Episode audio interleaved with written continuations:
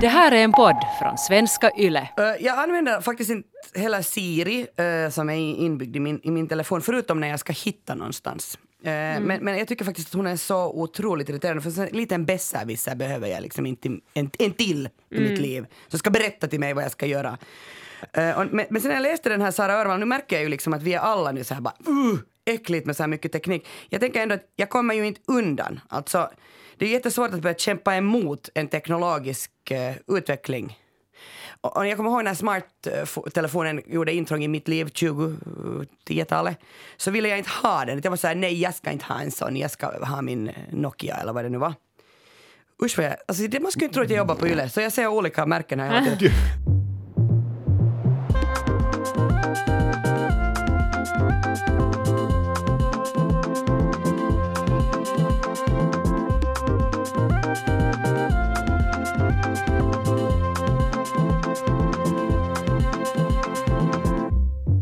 Välkommen till Sällskapet, en kulturpodd med samhällsperspektiv. Sällskapet består av mig, Kia Svetihin, och den här gången sällskapar jag med Petra Laiti och Kasper Strömman. Välkomna! Hej! Hur har det nya året börjat 2021? Jag frågar dig, Petra. Sömnigt.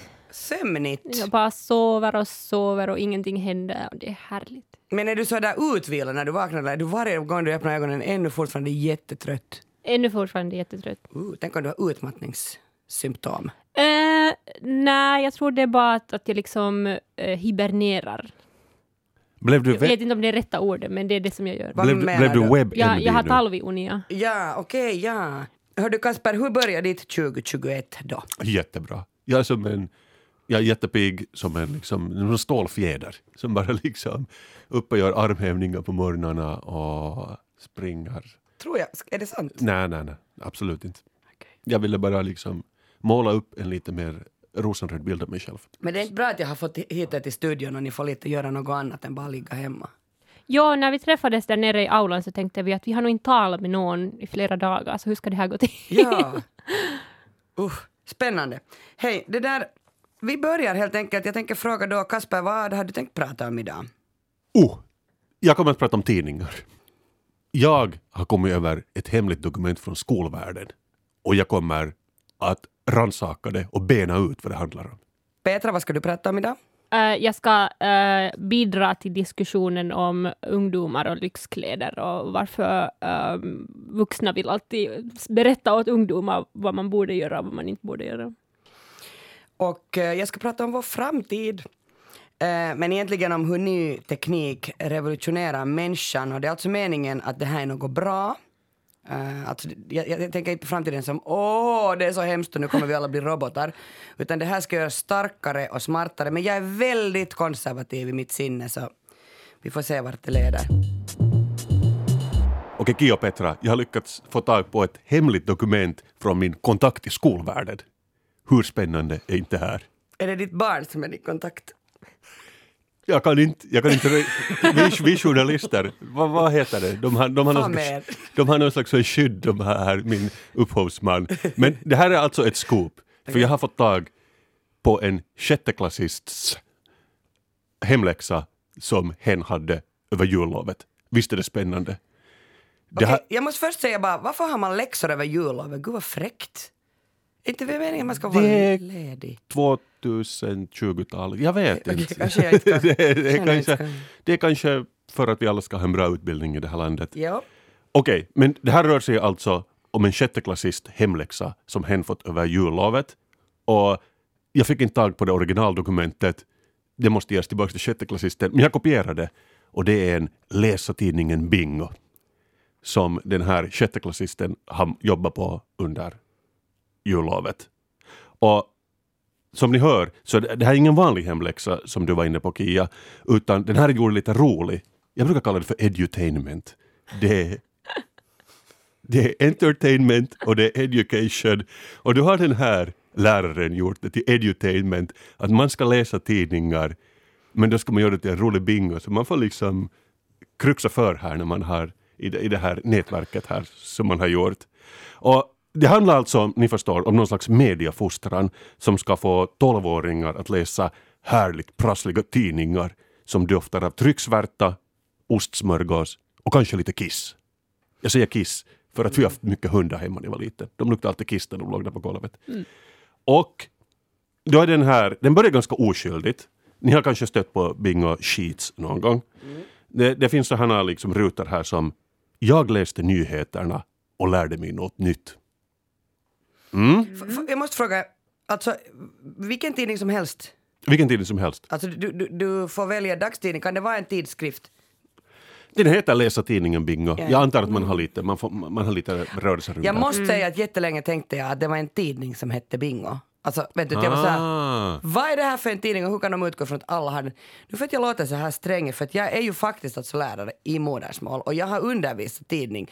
Det här- Fantastiskt. Mycket intressant, nu vill jag höra mera. Okej, men då, då har du säkert mycket synpunkter på det här. Jag, har ju alltid, men... Ja, okej, okej. Men det börjar alltså, okej, jag läste nyheter lärde mig något nytt. Sen finns det en ruta där det står jag har läst en utrikes nyhetsartikel. Och så finns det en ruta där det står jag har läst en notis om covid-19. Det här, det, här, det här är helt normalt, eller hur? Ganska basic. Det är sånt man gör när man läser tidningen. Men sen blir det lite crazy när man går vidare på den här bingon. Du som lärare, Kia, du kan relate till det här. Det finns en ruta där det står jag läste tidningen från fel håll. What? Ska vi verkligen lära ut så hela tokerier till våra tolvåringar? Men det är också normalt. Vissa människor gör det. De läser tidningen från fel håll. De började bak och så bläddrar de fram, framåt. Alltså när jag var liten, nej, men när jag, när jag var typ tonåring så då skulle alla pojkarna i klassen skulle alltid läsa så för att sporten kom ju alltid sist. All serierna Serierna av sporten och då liksom, och så var det så här, flickorna de skulle läsa kultur och pojkarna... Det är den toxiska sättet att, att läsa tidningen på. Men sen fortsätter det. Det här var lite, lite crazy. Sen blir det mediakritiskt. En ruta där det står Rubriken i artikeln stämde inte överens med brödtexten. Oh. Oh, eller hur? Aha, men det här är bra. Det är här diggar jag. Fast jag tänker själv, i papperstidningar så stämmer det väl ofta ganska bra för du behöver inte klicka på den där rubriken. Är det Ja. inte mera på nätet? De har ju olika rubriker i papperstidningen och på nätet. Det har de. Och den är liksom svinlång dessutom på nätet så här att liksom Mm. Petra berättade för oss om en ren, du anar aldrig vad som hände Ja. sen, klicka på länken. Jag frågar Hesare, De- Hesare de, de gör bara längre och längre rubriker, så de har Ja. liksom hela sin artikel i rubrik. ja, ja, precis. Ja, men så, så jag tänker att det här är liksom lite off topic för att man ska verkligen, det handlar om papperstidningar och, och då i tidningen stämmer det väl ungefär vad det handlar om. Är det här alltså nya läroplanen?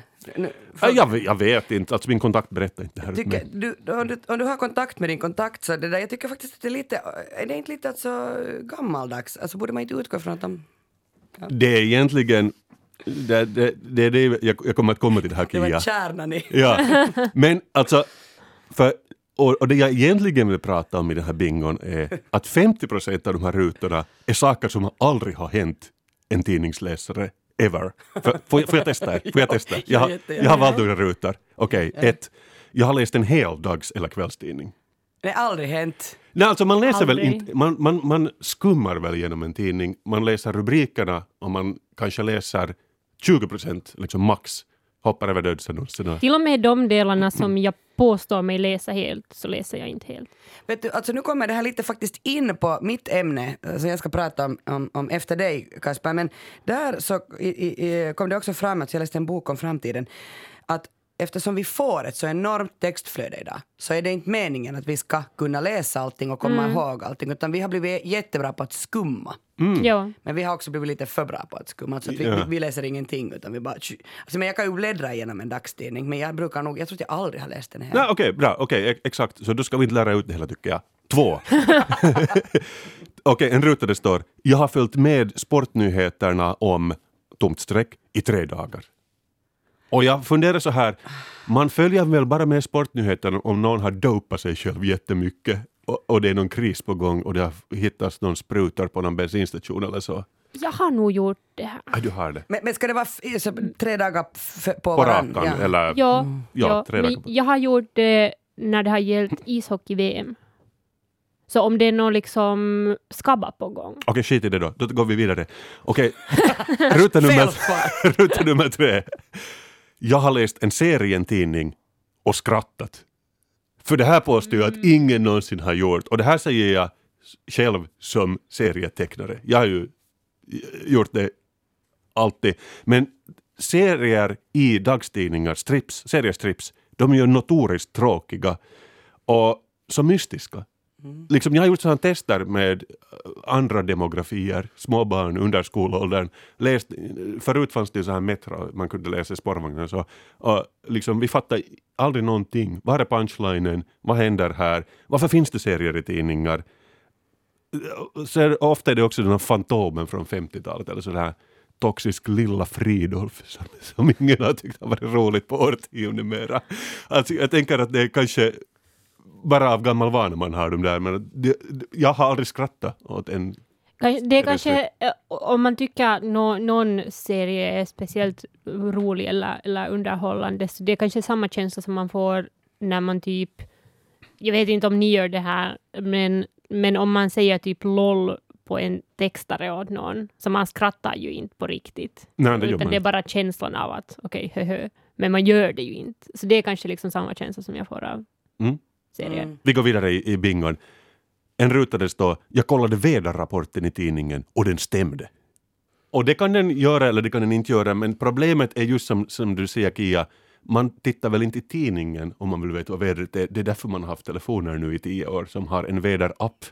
Eller så går man in på Yr eller något sånt här och kollar vädret där. Ja, men även om jag skulle kolla vädret i tidningen så vill jag väl ändå kolla det ännu en extra gång i telefon för man vill ha det nyaste. För den är väl tryckt kanske på kvällen och på morgonen så vill du veta, Ja. vädret har säkert ändrat sig Ja, från igår. jo. Så att det är också, är det onödigt att, jag tycker det är lite onödigt att vi har väderrapporter i tidningar och absolut ingenting jag själv skulle läsa. Och överlag, just vem får ens tidningen hemskickat till sig mera? Jag får bara tidningar som jag inte har beställt. Precis, men- om man är 90 år gammal, jo, Mm. men det är väl inte sjätteklassisters föräldrar. När man kommer till en ruta där texten är mycket större, fonten är mycket större än i de andra rutorna och där står med jättestor text “Jag har läst HBL!” Va? Ja, jag funderar, är det här ett betalt samarbete?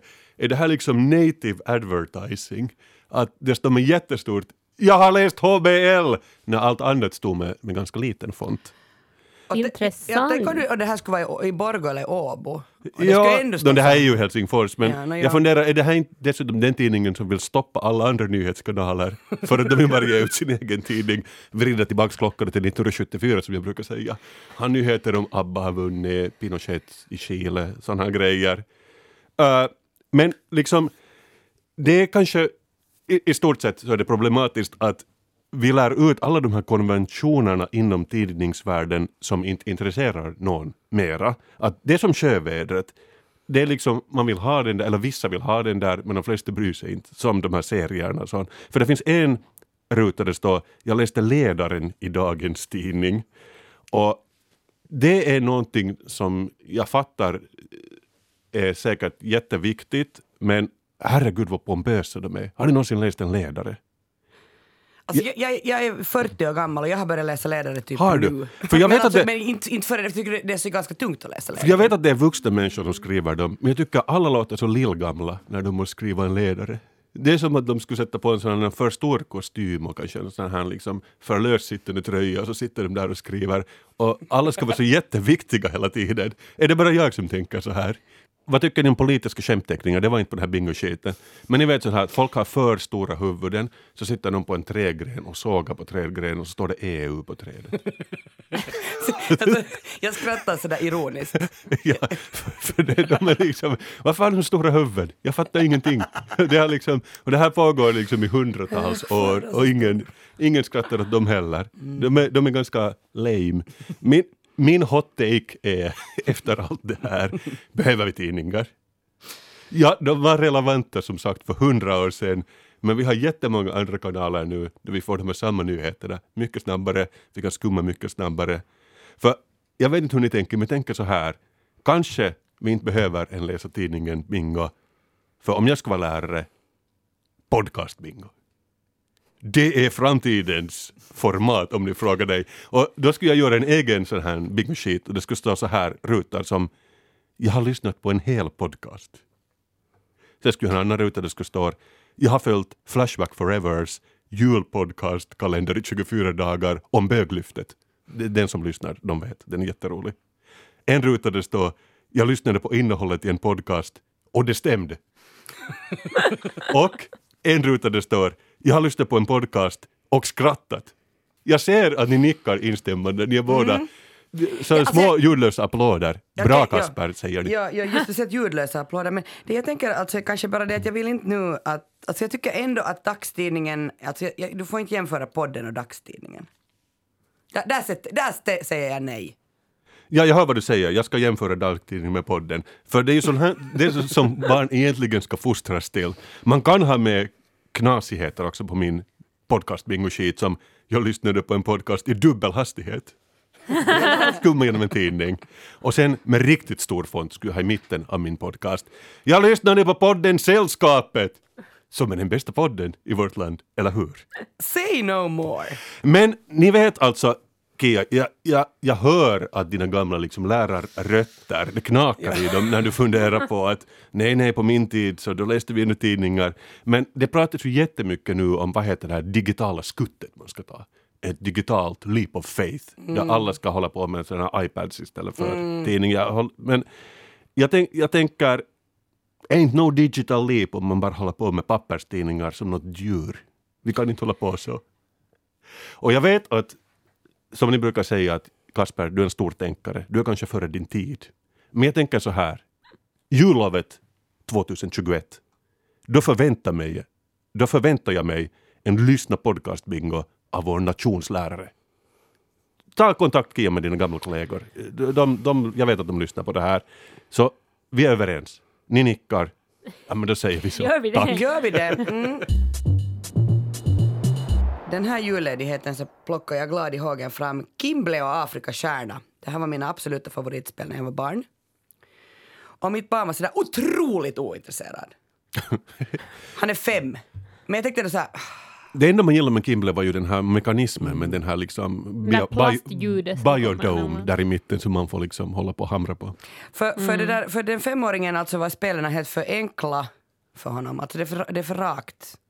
Det är liksom, de är plågsamt långsamma. Alltså han, han är så här, åh, händer det aldrig någon? Jag vet ju med Kimble liksom, jag har jättedålig tur. Så jag sitter ju jättelänge inne där, får aldrig, när jag någon gång får ut en sån här plupp så äter någon upp den. Nåja, men det där, vi har ju vant oss alltså, så här, för jag tänker faktiskt samma med klassiska barnböcker. Alltså Astrid Lindgren, jag försöker läsa Madicken för barnet och, och han tycker bara så här, gud det händer ingenting. Och, och de är ju alltså faktiskt långsamma och, och rasistiska men det får man väl inte säga. Eller största problemet tycker jag, de, de är i en sån agrarvärld som inte var lika långt borta när man själv var barn. Mm. Som nu har det gått liksom, jag vet inte, 30 år senare så är det lite längre bort igen. Ja, ja, Sådant med grindöppnande pojkar som man slänger ett öre till. Och så, ja, ja han förstår ingenting. Uh, han sa, varför använder de inte Mobile Pay? Men, men det där, vi har ju alltså vant oss, alltså vi alla ser ju världen genom här, flera lager av olika data. Alltså jag menar, man, man kan läsa mail, samtidigt som jag gör det så hör jag någon newsflashar. Uh, jag lyssnar kanske på en podd. Eller, eller har musik, jag lyssnar faktiskt jättemycket på musik när jag jobbar. Nu när man jobbar hemma så, så kan man ju göra det. Och jag, jag har inte, men jag vet att många har ett aktivitetsband runt handleden och så piper den och säger så här, nu borde du stiga upp och, och röra på dig. Och, och barnen i vårt samhälle, så, sen de föddes, och speciellt när jag pratar om, om en femåring, så de är ju födda in i det här. Och de har hoppat liksom av och an mellan olika sorters utsändningar och är sjukt bra på att sålla bland de här olika mängder intryck. Och de kan hålla jättemånga saker i huvudet samtidigt, de kan snabbt skifta fokus. Och jag, jag säger här alltså, i den bemärkelsen så är deras kognitiva kapacitet större än deras föräldrars.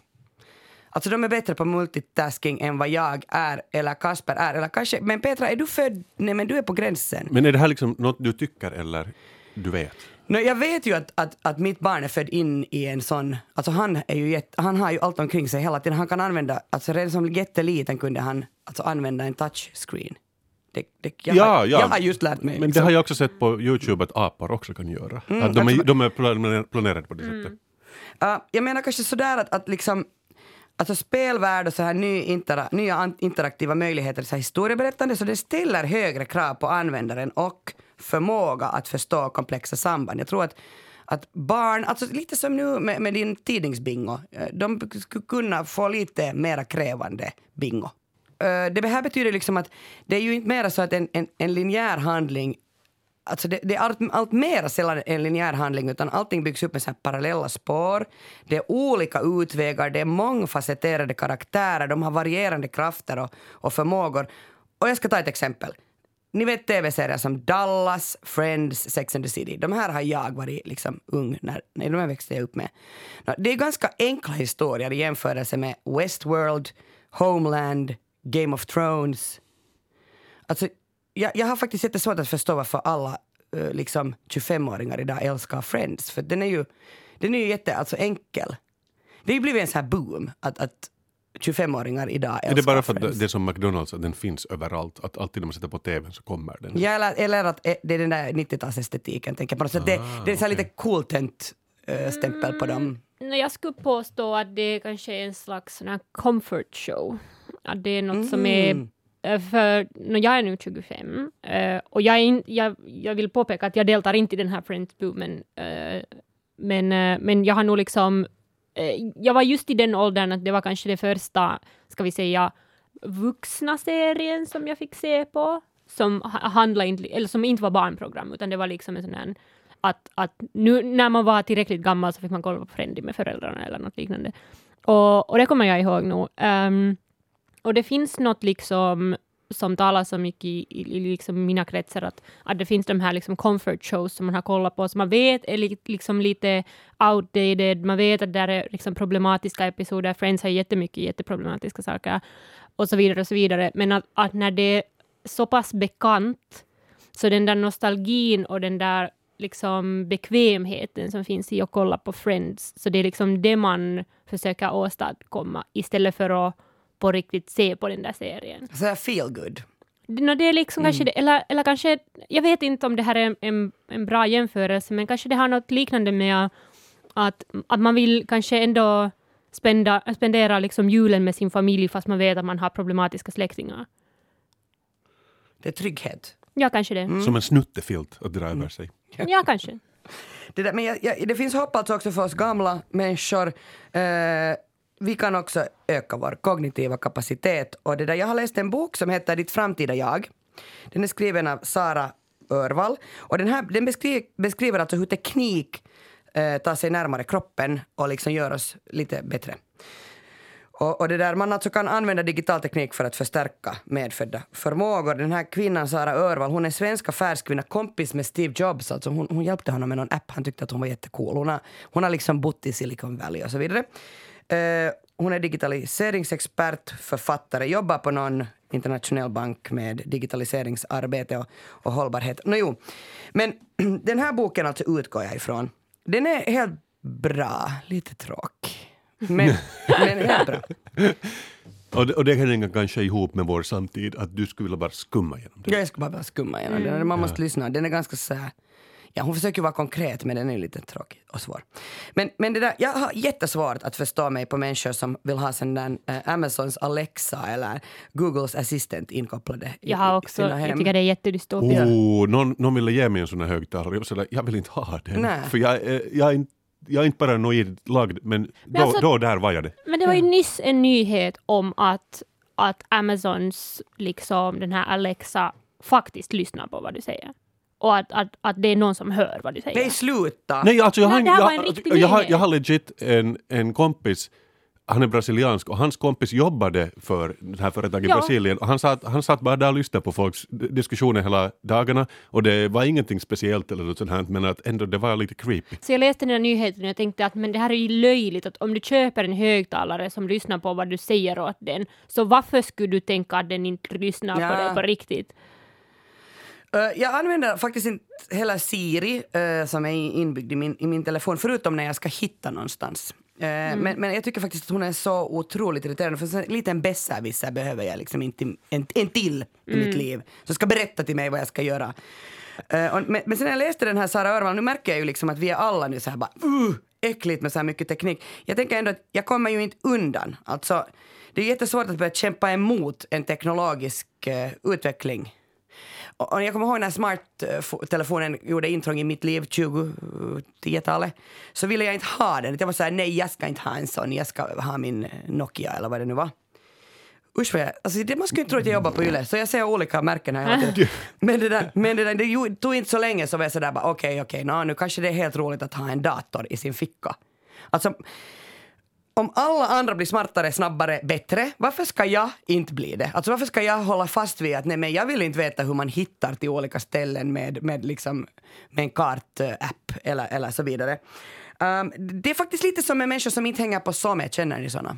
Mm, ja. Ja, men de, de hittar vägar runt det ändå. De kikar över någons axel och så vidare. Att Det, det finns, jag, jag- jag ser att nyfikenheten finns där. ändå. Jag blir lite provocerad faktiskt av såna. Jag säger, men vet du vad? Om du inte är på SOME så, alltså, jag behöver inte, vad, vad ska vi prata om? Jag menar, allting händer ju på SOME. Uh, det är lite som med, med folk som nitiskt roskissorterar samtidigt som de köper en ny lägenhet och, och rempar den, vet ni. Så är de sådär, nu ska du passa på att, att, att för, alltså jag blir oftast tillsagd så här, du roskissorterar inte ordentligt. Och jag bara så här, men du köpte just en miljonlägenhet.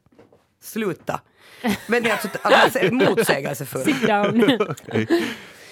Um, Nåjo, men det som Sara Örvall gör i den här Ditt framtida jag-boken är alltså, det är det som är vardag om 10 till 15 år.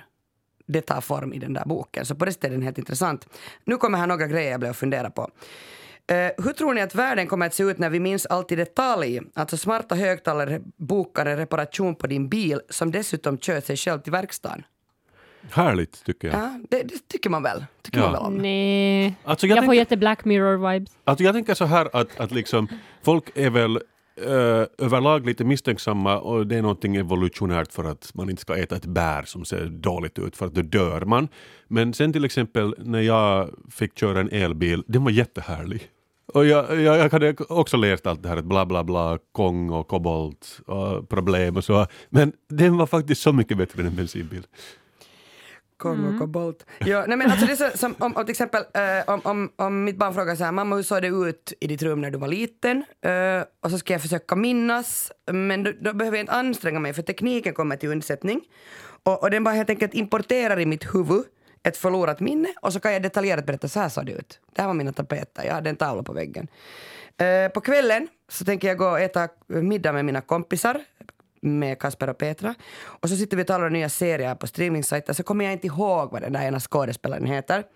Nå, då har jag ett system eh, med autokorrektion och den fyller i det rätta svaret och samtidigt ger den bonusinformation om Oscarsnomineringar och andra filmer den här skådisen har varit med om. Så jag låter ju ganska smart när jag och pratar med er.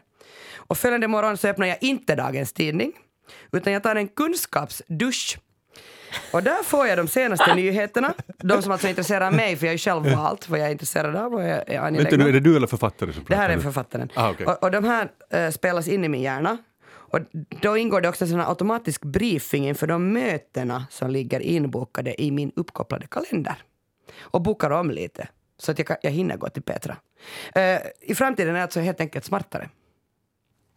Jag vill vara den människan som omfamnar allt det här och liksom blickar framåt. Men sen, eh, sen sitter det ju så djupt i det där också att man är ju lite misstänksam. Så att det här är en kamp som jag för varje dag. Att det är Putin egentligen som, som sitter och bestämmer allt över den. eh? Nej, nej men, men en, en, liksom, en futurist och en ludit sitter på mina axlar. Jag tror inte på det här.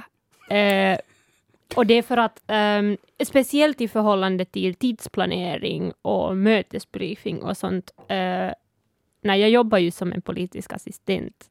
Eh, så det här är liksom det som jag och mina kollegor håller på med ofta. Wow, det är ditt jobb som ryker där. Eh, ja, no, no, det, jag, jag liksom, men jag är förberedd för att det ska digitaliseras vid något skede, eller det ska automatiseras. Men det är också så att då när kalendrar blev digitala, så man skulle ju ha trott att assistenter också skulle ha, liksom att deras jobb skulle ha blivit annorlunda. Men nu är det ju inte så. Och här påstår jag att, att om man är en sån människa i en sån position att du behöver eh, någon slags tidsplanering och du behöver en organiserad kalender, så då eh, helt enkelt, um, hur ska jag säga det här för att vara liksom snäll?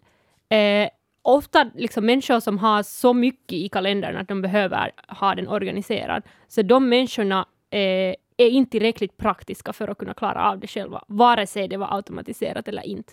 utan det kommer alltid att behövas människor som är där för att hjälpa till när den här kalendern vill inte göra som jag vill att den gör och varför går det inte att fixa nu så här och, och jag har tekniska problem när jag inte får det här inbokat in hit och det kommer alltid att finnas människor som inte klarar av det ja, ja, Men, så, eh, så du menar liksom att ja, vi kommer att få allt det här som, som jag läser ur boken, men samtidigt blir de tekniska problemen som ett berg att Ja. man måste klättra Ja, det Och man behöver någon som kan liksom Ja. reboota Ja, telefon. det håller ju säkert Ja. med. Ja. Som igår när jag skulle köra till, till en affär i Helsingfors och ville ha eh, kartan. Alltså Siri i mi- mitt öra och det där helt enkelt, min telefon funkar inte. Den har haft jättemycket problem. Jag undrar om det är liksom för den har så mycket info. Så jag måste hela tiden stänga av och sätta på. Och det tar jättelänge. Och, och när jag sen till slut hade stängt av och på så hade butiken stängt. Det stod så här, butiken är stängd. Men det var ju bra att jag fick veta det att jag inte behövde köra dit liksom sen. Men att där satt jag, jag hade just skrapat bilen och ni vet, jag var arg, arg var jag. Men det som är en bra sak med framtiden är att vi kommer att kunna hålla oss friskare. Och nu utgår jag igen från boken så ni behöver ju inte tro på det här då men men, där, men smarta, smarta toaletter äh, kommer att kunna fånga upp vitaminer och mineraler i kroppen. Eh, smarta vågar kommer att kunna räkna vår vätskebalans, som också muskelstyrka, sensorer i tänderna kan mäta vårt kostintag. Alltså vi kommer hela tiden att veta hur vår kropp mår i realtid. Eh, och det betyder ju att vi kan undvika vårt biologiska öde, att, att vi ser att om vi är på väg att bli sjuka innan symptomen har utvecklats så kan vi liksom hålla, alltså se till att vi då håller oss friskare. Och, och det där, vi kan ha digitala tjänster som coachar folk till en mer hälsosam livsstil. Det här finns ju redan. Vet ni sådana, sådana klockor som människor Och jag tänker osökt att, att, ja, Ja. Att, att, att då finns det alltid de män- människorna som kommer att välja den helt andra livsstilen. De kommer att dra sig ut någonstans i skogen och sitta i någon kåk. Mm. Och röka, röka tobak fast man vet att det är ja, dåligt. Och vägra allt det här. Ja, Ja. ja. Det, det kommer jag att vara inom 20 år. Jag bor helt jättegärna i skogen. Och, och ja, men jag kan också säga det att, att liksom, för exempel, det står i boken att, att man, vi underskattar ungefär till pre- 30 procent alltid hur mycket vi äter och vi överskattar eh, alltid hur hårt vi tränar. Att, att det är tydligt att man alltid, man väljer ju själv vad man, alltså jag har tränat jättehårt idag, äter ingenting, men fast det är totalt tvärtom. Men, men ni vet människor använder ju nu för tiden eh, så här appar när de ska sova, att de kan helt enkelt kolla hur hur har din sömnkvalitet varit. Och jag tycker det är så asigt, för varför skulle man vilja veta det? Alltså det känner man väl? Överhuvudtaget så motsätter jag mig starkt all, alla såna här liksom statistiker där du följer hur, hur din kropp mår och hur din kropp har nu presterat. För jag, vet, jag känner mig själv så pass bra att jag vet att om jag skulle hålla på med sånt så jag skulle bli helt hysterisk. Mm. Och man skulle Absolut sova. hysterisk. Ja, precis. Alltså för, för i snitt har vi ju bara blivit tjockare, vi rör oss mindre och vi sover sämre. Det, det är ju liksom nog, eh, eh, av tek- det kan vi se på grund av tekniken. Vi, vi ligger ju bara och scrollar på Some. När vi borde Om, om jag får vara Kasper Damus en stund här. Så det här kommer ju också att leda till det att eftersom allt i kroppen går ju inte att mäta i liksom decimaler och kilogram och meter per sekund. För eh, jag, jag tror ju att det absolut kommer att leda till just, det finns ju redan nu en stor yogarörelse där folk blir mer och mer andliga och liksom går åt andra hållet helt enkelt. Börjar tro på övernaturliga saker igen för att allting är så inrutat och så här mätbart. Det är sant. Nu avslutar jag det här. Eh, det finns en sak som jag faktiskt tycker att är jätte liksom, tuff med det här. Och det är att man kan ju alltså bli en superhjälte i framtiden. Uh, för vi kan förstärka våra sinnen och våra kroppar. Och, och det där, den här superhjältetekniken, alltså du kan till exempel sätta smarta linser som får oss att se mer. Och vi kan zooma in på detaljer, vi kan se i mörker, vi kan se infrarött. Skulle vara coolt. Uh, det finns uh, hörsnäckor som gör att du kan lyssna av ett samtal som pågår på andra sidan rummet. Liksom. Fast du inte är bredvid så kan du ändå höra det. Um, och sen kan man också välja vilket ljud man vill höra. Att till exempel finns det ett transplantat som kommer göra att, att vi slipper trafikbuller eller tryckluftsborren. Och man hade också, jag läste en undersökning när jag, när jag researchade för det här som, som sa att, att mindre buller var bättre än skattelättnader. Att liksom man Va? kan få folk att bli nöjdare. Bara så här, att man, man ger dem mindre buller men de betalar hög skatt. Ja, det finns ju redan nu så här no- noise cancelling hörlurar. Ja. Så att, är det det vi pratar om? Nå, jag antar att man kan välja vilket ljud du... Ah, just för jag tycker noise cancelling är också lite jobbigt för man hör aldrig något. Så finns det byxor som gör att vi kan gå längre. Alltså, så det är ju coolt. Handskar som gör att vi kan lyfta mer. Och mitt bästa är det här, ett pannband som gör att vi kan koncentrera oss bättre och minnas mer. Och det här alltså, jag är ganska dålig på att fokusera. Och, och det där, man använder det här pannbandet, alltså de har redan testat det. Så, så man får elektriska chocker då ens tankar börjar vandra. Men usch. Och så, så, så sk- skakar den tillbaka en par, nu ska du fokusera dig på ditt jobb. Det här ska vara så bra för mig. Eh, så jag faktiskt måste säga att uh, den här superhjältetekniken, den, jag öppnar mina armar för den. Jag, jag vill gärna bli lite, lite bättre i framtiden. Och som sagt, alltså, jag, jag tror ju allt det här kommer att hända. Folk kommer att liksom Ofta just det här eh, kommer lite äldre människor att klaga över att det var bättre förr, men det var ju aldrig bättre förr. Och, och Petra kommer att klaga. du, du tyckte inte som jag nu. Nej, jag flyttar till skogen. Om ni har varit på Somme uh, eh, under 2021 så, så vet ni kanske att, att det har varit en enda relevant diskussion uh, nu på senaste. Uh, Hesare skrev rätt nyss en, en artikel om hur dagens ungdomar spenderar tusentals euro på lyxkläder och att de här lyxprodukterna är nu liksom det som är kuuminta hottia. Och, um, där, där nämndes liksom Gucci och Balenciaga och Louis Vuitton och och speciellt liksom kläder som hade liksom jättestora logon på sig. Att det var en kille med en sån här toppjacka som hade Valentino med liksom så här stora bokstäver. Nu lyssnare vet inte hur, hur stora jag visar, men, men jättestora bokstäver. Och att, att det ska liksom visas att de är liksom ja, lyxiga. Och, och full disclosure före vi går in på det här, så jag är inte minst, minsta intresserad av, av kläder eller prylar, prylar från lyxvarumärken, så jag kan inte liksom eh, jag kan inte föreställa hur det skulle vara och, och, och vara en sån här ungdom. Eh, för jag själv tycker jag att, att, att eh, jag vill inte ha på mig något som man kan identifiera som varumärke, utan jag gillar mer den här no logo-stilen. Och, och det var mycket diskussion om den här, den här artikeln, och, och i den här artikeln så är det eh, Terhiana Vilska från Jyväskylä universitet som kommenterar på, på det här fenomenet, att eh, enligt henne så kommer liksom intresset för hyperdyra märkeskläder från Some och, och att det har mycket att göra med influencers som visar sina svindyra plagg på, på Some och den här liksom uh, grinding, bragging uh, livsstilen. Och enligt den här Vilska så, så skapar ju Some den här nya omgivningen där man uh, avgör vad som är de senaste trenderna, vilket i och för sig stämmer. Men, men det som vi ska säga är problematiskt är att Eh, influencers som, gör, som är proffsigt så kanske inte alltid betalar själv för de här plaggen som de visar. Medan eh, de här ungdomarna, tonåringarna, Eh, som spenderar de här tusentals euron, så det är ju liksom deras egna pengar som de spenderar. Så jag läste den där artikeln också. Jag tycker att alltså, det är väldigt svårt för mig att förstå att de kan spendera så där mycket pengar. Alltså, det, det var många, nästan alla ungdomarna sa ju att de jobbade själv för att mm. få de här pengarna. Ja. Men, ursäkta, jag har inte läst den här artikeln, men det här presenterades som en nyhet på något sätt. Att det här är ett, ett nytt fenomen, va? Uh, ja, det presenterades som, men det var liksom inte, inte det att, uh, att ungdomarna vill ha dyra saker, utan att det var liksom hyperdyra saker. Man talar om mm. liksom 2000 euros jackor och 800 euros hopparen. Och det och... fanns tre märken uh, på vinterjackor. De här... Två. Eller var det bara två? Canada Goose och sen var det den andra som jag inte kommer ihåg. Moncler kanske? Ja, men, men, men, Moncler, men jag funderar, ja. är det här inte bara hiphopkultur som har pågått liksom i 30 år nu? Mm. Men kanske det är det som liksom... Um, eh, no, vi kan gå in på det här lite, ja, okay. lite senare, men att, att um, för det som uh, jag tyckte var intressant var kanske inte själva artikeln i sig, för som sagt, som du sa Kasper, så, så det här känns inte som något nytt, utan, utan det känns som Uh, speciellt när man ser på de där kläderna så ser man att det är rätt mycket 90-talsestetik. Så det känns bara som en liksom rebirth av den här 90-tals liksom rapkulturen. Det ser, och jag tyckte, aldrig, jag tyckte aldrig det gick bort heller. Eller, det var liksom kanske mm. större då, men att, hur som helst. Jo, eller kanske liksom det visuella förändrades, men konceptet var samma hela tiden. Men ja, så den här artikeln i varje fall så väckte massor med diskussion på, på finska Twitter. Och, och det här var en av de casen där precis alla har en åsikt om saken och, och alla tycker att just de har rätt.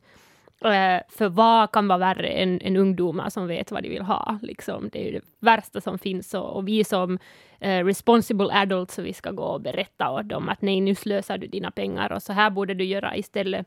Och det var en twittrare som kommenterade eh, lite så här att man halvdeltog i diskussionen, att, att hen tyckte att uh, kanske lyxkläder är en av de sista tabun som ungdomar vill bryta. Uh, och själv tyckte att det här var en intressant tanke. Jag vet inte om, om lyxvaror i sig är kanske den där tabun, för är inte ändå snarare fattigdom som är tabun här?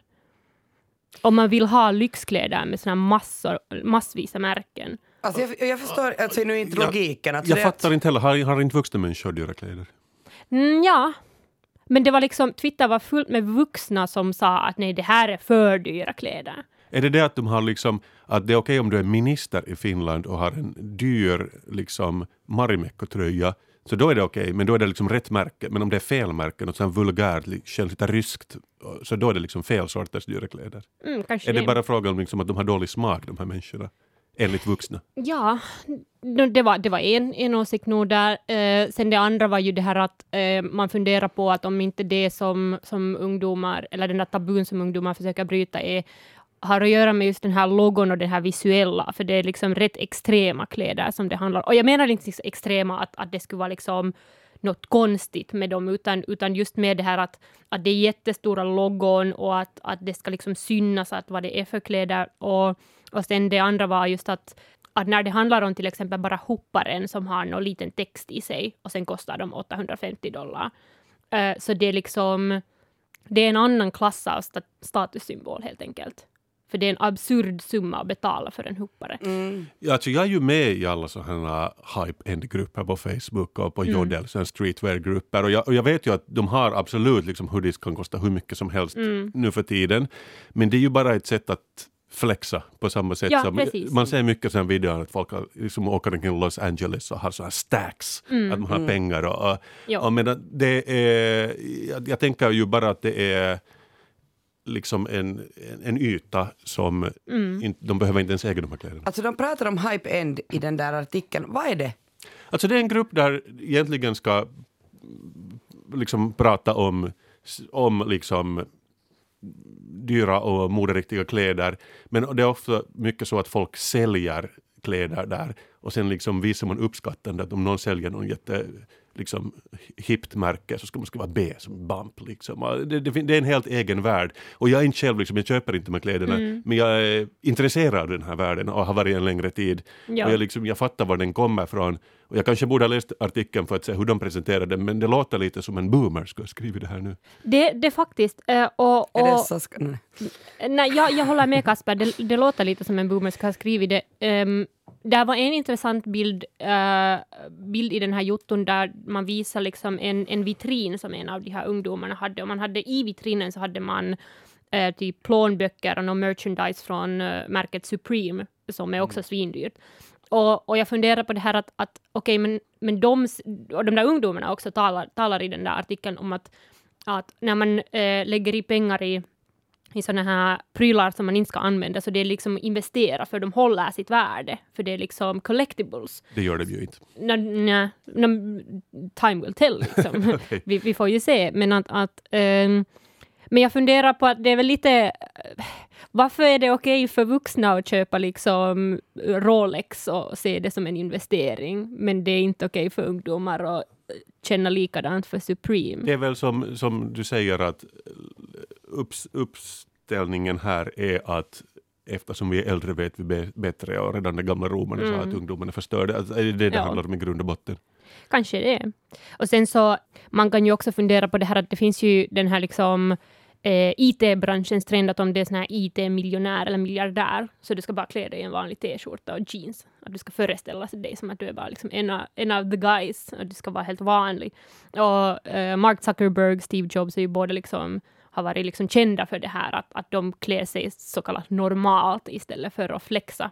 Och jag vet inte, eh, nu känner jag inte till, ehm, vad heter han, Amazon-killen, Jeff Bezos. Jeff Bezos. Eh, eh, så, så nu kommer jag inte ihåg hur han klär sig, men jag tror inte att han heller går runt i en Valentino-jacka med en Valentino-logo i sig. Alltså jag tror att handlar det inte bara det här att om du köper en svindyr Porsche eller en Ferrari så är det kanske lite dålig smak men sen om du har en svindyr Tesla som en elbil så är det sådär, ja I'm an eco-warrior. Att det liksom, Ja, att, precis. att det, rätt, Ja. se, rätt sorts dyr är bra och liksom vulgär, flashig, full sorts eh, dyrt är fult. Va- Vart har den farit den här, jag tycker om den här stilen när man, när man har liksom inte en, en Adidas-hoppare utan man har en Abihas. Vet ni, alltså jag tycker om det där när man, Anders när man gör roll, alltså när det blir ironiserat på de här märkena. Men jag undrar om det här var kanske nu för 10 år sedan, 20 år sedan. Jag tror den kommer tillbaka vid något skede. Ja. Men, men ja, den har, den har lite nu blivit Kanske det är för att, att de, som, de ungdomarna som brukar använda sådana kläder nu har pengar, pengar att läsa på Valentinajackor. Och också det, en förklaring är väl att det är liksom eh, nu är det inte mer chockerande att ha sönderrivna jeans för alla liksom mammor har det nu för tiden. Mm. Så då är det liksom chockerande att det är liksom för dyra kläder. Så det är väl det det handlar om helt enkelt. Ja, ja. Man, man vill chockera på ett nytt Det är sätt. en chock. Alltså Ja. den chockerar. De chockerar. Mm. Men det, jag ville dela den här i, i två delar i princip, det här ämnet, för jag ville tala om den här kläddelen. Men sen fanns det en mörkare sida till den här diskussionen. För det som väckte mest diskussion, åtminstone i min feed, var rasism kring den här artikeln. Eh, för Hesare hade intervjuat nog en mångfaldig grupp med ungdomar. Där fanns liksom, ja, det var en mångfaldig grupp. Eh, men till själva pärmbilden hade de valt en bild med fyra ungdomar med såna här icke-traditionella finska namn. Eh, det var ungdomarna Shafi, Abra, Wendy och Kieran. Och eh, sen var det så också att det fanns den här bilden och sen var det den här headlinen med det var typ summan 1700 till 2000 euro, något liknande. Och, och sen var den här artikeln bara för prenumeranter. Eh, så att om du inte eh, prenumererar Hesare så går du inte att läsa den där, den där artikeln. Eh, så då har många eh, rasistiska rasister eh, dragit slutsatsen att, att den här artikeln måste handla om invandrare. Och att det inte finns liksom... Ja, no, de hade ju faktiskt Ja. Mm. intervjuat från, inte bara Helsingfors, jag tänkte på det att det är liksom storstadssyndrom, men det var från Tammerfors, så det, de hade ju nog Ja. gjort ett, eh, Ett, ett, ett Ja. litet flex att betala för sin tidning också. Ja, kanske det. Eh, men så har den här eh, artikeln dragit in rätt mycket rasistiska kommentarer på Twitter och, och mycket liksom rasistisk spekulation över varifrån ungdomarna har fått så mycket pengar att använda. Och i själva artikeln så säger ungdomarna helt liksom tydligt och klart att, att de jobbar och de säljer kläder och de byter kläder sinsemellan och att det är liksom en hel ekonomi som man drar med de här lyxkläderna. Uh, eh, och, att, uh, och de säger också att har de inte pengar så köper de inte kläder. Och de säger också att, att de får ångest av att köpa uh, liksom för billiga kläder. Att de känner att det är inte liksom en, ett bra sätt att använda pengar. Så det är liksom, det handlar inte bara om det här merchandise, utan de också liksom använder de här superdyra kläderna och ser det som en liksom kvalitetsfråga. Um, och de säger också att, att eh, om man inte har pengar eh, så det är liksom lite så här läkemedelskt, men de säger att man ska få jobba, har man inte pengar och så vidare. Och att, att det är liksom en, en rätt liksom öppen och, och liksom rak diskussion om, om att varifrån de här pengarna kommer. Men på grund av att de här rasisterna då inte har läst artikeln eh, så finns det mycket spekulation över att, att eh, no, men hur kan det vara att eh, fyra ungdomar som inte heter Ville, Petri, Sara och Jenna har, har så här mycket pengar att använda. Ehm, och det här var inte bara då Trollin och liknande, utan det får så högt upp som eh, Kevas eh, vice VD hamnade och be om förlåtelse på Twitter. Okej, vad är... Eh, det är den här eläketurvan, Aha, någonting, okej. någonting. De, de typ styr pensionspengar, tror jag. Jaha, men varför ber de om ursäkt? No, för att deras vice VD hade skrivit eller twittrat om artikeln och spekulerat om ungdomarna i artikeln kanske stulit kläderna eller Ah. stulit pengar Haha, det är ju för att använda åt kläderna. Hård ton. För ni Vilka- hörde ju namnen på de där ungdomarna. Ja, ja, vilket drog in ytterligare rasistiska kommentarer om ungdomarnas bakgrund. Och den här mannen från Keva då... Sorry, eh, tänk att spekulationen var de måste ha stulit dem. ja, alltså, Gud. Ja, och mannen från Keba har bett om förlåtelse och han har nu på efterhand hävdat att han inte har menat att bidra till en rasistisk narrativ om, om ungdomarna. Men alltså nu borde man ju veta bättre än så att om man spekulerar på Some om att ungdomar som inte har supertraditionella finska namn stjäl eller bedrar olaglig verksamhet eh, för att finansiera lyxkläder så finns det precis en narrativ som du bidrar till. Vet du vad jag tror? Jag tror han har stulit sina dressmankläder. Ja, jag, jag, vet inte. Men alltså det borde inte vara en överraskning äh, att, att spekulera så där och fundera på att varför det lockar högerextrema trollkonton till dina kommentarer. Och, och det här nu undrar jag på i förhållande till den här eh, rasifieringsfrågan också, inte kanske i förhållande till Hesares artikel, men har inte det också varit en del av rapkultur att när du är svart i Amerika så visar du och du flexar att du har liksom made it finansiellt för att, att liksom uh, the black community är liksom så extremt nedtryckt i USA. Så det, är liksom en, en, det har allt att göra med, med ras i USA då. Och det här att man ska visa att man har pengar. Och, och jag tycker att på det sättet så är det jätte, jätte ironiskt att sen är det liksom uh, de här stackars ungdomarna som inte har gjort något fel, uh, som sen blir liksom, uh, som får sådana här spekulationer på sig från bara vem som helst på Twitter, att nu varifrån har de månne fått pengar och så Mm. vidare. Men kanske liksom det sista som jag skulle vilja påpeka från det här är att, att ehm, jag vet inte att, att vad det här hade för nyhetsvärde egentligen. Lite som vi diskuterar här, men att, att för det här presenterades som så här att nu vill ungdomarna ha det här. Och det presenterades lite som en att, att okej, nu är hela åldersklassen, att det här är det som man vill ha. Men, men det, det kan ju inte vara representativt av eh, liksom finländska ungdomen så där i genomsnitt, för det är ju helt omöjligt att alla i Finland, eller alla ungdomar i Finland skulle ha ens liksom råd med en sån här livsstil. Att det Mm. måste ju vara liksom en specifik kultur det handlar om och inte liksom ungdomen som en åldersklass. Varför är det så liksom varför finns det ett sånt överdrivet intresse att försöka eh, på ett sätt hitta något chockerande i det som ungdomarna gör? Och varför kan man inte bara låta ungdomarna liksom göra det som de själva tycker är sist? Det är en urgammal narrativ, vi får inte bryta den. Det är som dagstidningar, de ska se ut som de alltid har gjort. Varje vecka så frågar jag ju er att, att vad, vad är det, har ni någonting nu som ni inte kan släppa i kulturväg? Först ut är Kasper. Får jag tipsa er om en tv-serie som heter How to with John Wilson. Den går på HBO och den beskrivs som en documentary men det är mer som en komedi. Har ni sett den här serien? Nej, jag har hört, jag den har funnits på listor när människor säger att det här ska man se. Ah, den är jättekonstig. Och den har jättebra betyg. Den har 100% på Rotten Tomatoes, 8,7 av 10 på IMDB. Och det är liksom en människa som går... Det ser typ ut som att gå omkring med en videokamera i New York och filma allt möjligt. Och sen är den gradad så den är lite så här grå och lite äcklig den här bilden. Men sen har varje avsnitt är liksom har namn som How to cook the perfect risotto eller The risk and rewards of small talk. Och så går han in i något ämne men så bara spårar det liksom halvt ut. Och han game changer också den här John Wilson. Han, sättet som han liksom pratar i voice-overn om vad han ser, för det är mycket så här uh, and then I like um, uh. Den känns jättebara som en hemvideo som ändå är jättepåkostad och konstig och jätte, jätterolig. Men är den bra? Alltså, Den är helt otroligt bra. Du rekommenderar det, Ja, den? jag rekommenderar den, men det är jättesvårt att förklara vad det egentligen Mm. handlar om. Det är ett, ett helt nytt grepp i någon slags Det måste ju vara det. dokumentärkomedi. Ja. ja. Dokumentärkomedi. Jag förstår, någon av mina vänner som, som det där rekommenderade den skrev också att det är så ljuvligt med alla detaljer i Visst det New det. York och jag bara åh. Det, det låter jättetråkigt. Ja, han, han träffar, alltså han, nej, nej, men han, han går omkring och så träffar han någon människa som är emot omskärning av av bebisar och så här. Och sen, allt är säkert planerat men det känns bara som att han spontant går omkring och ramlar in i olika ställen och på olika platser och möter folk.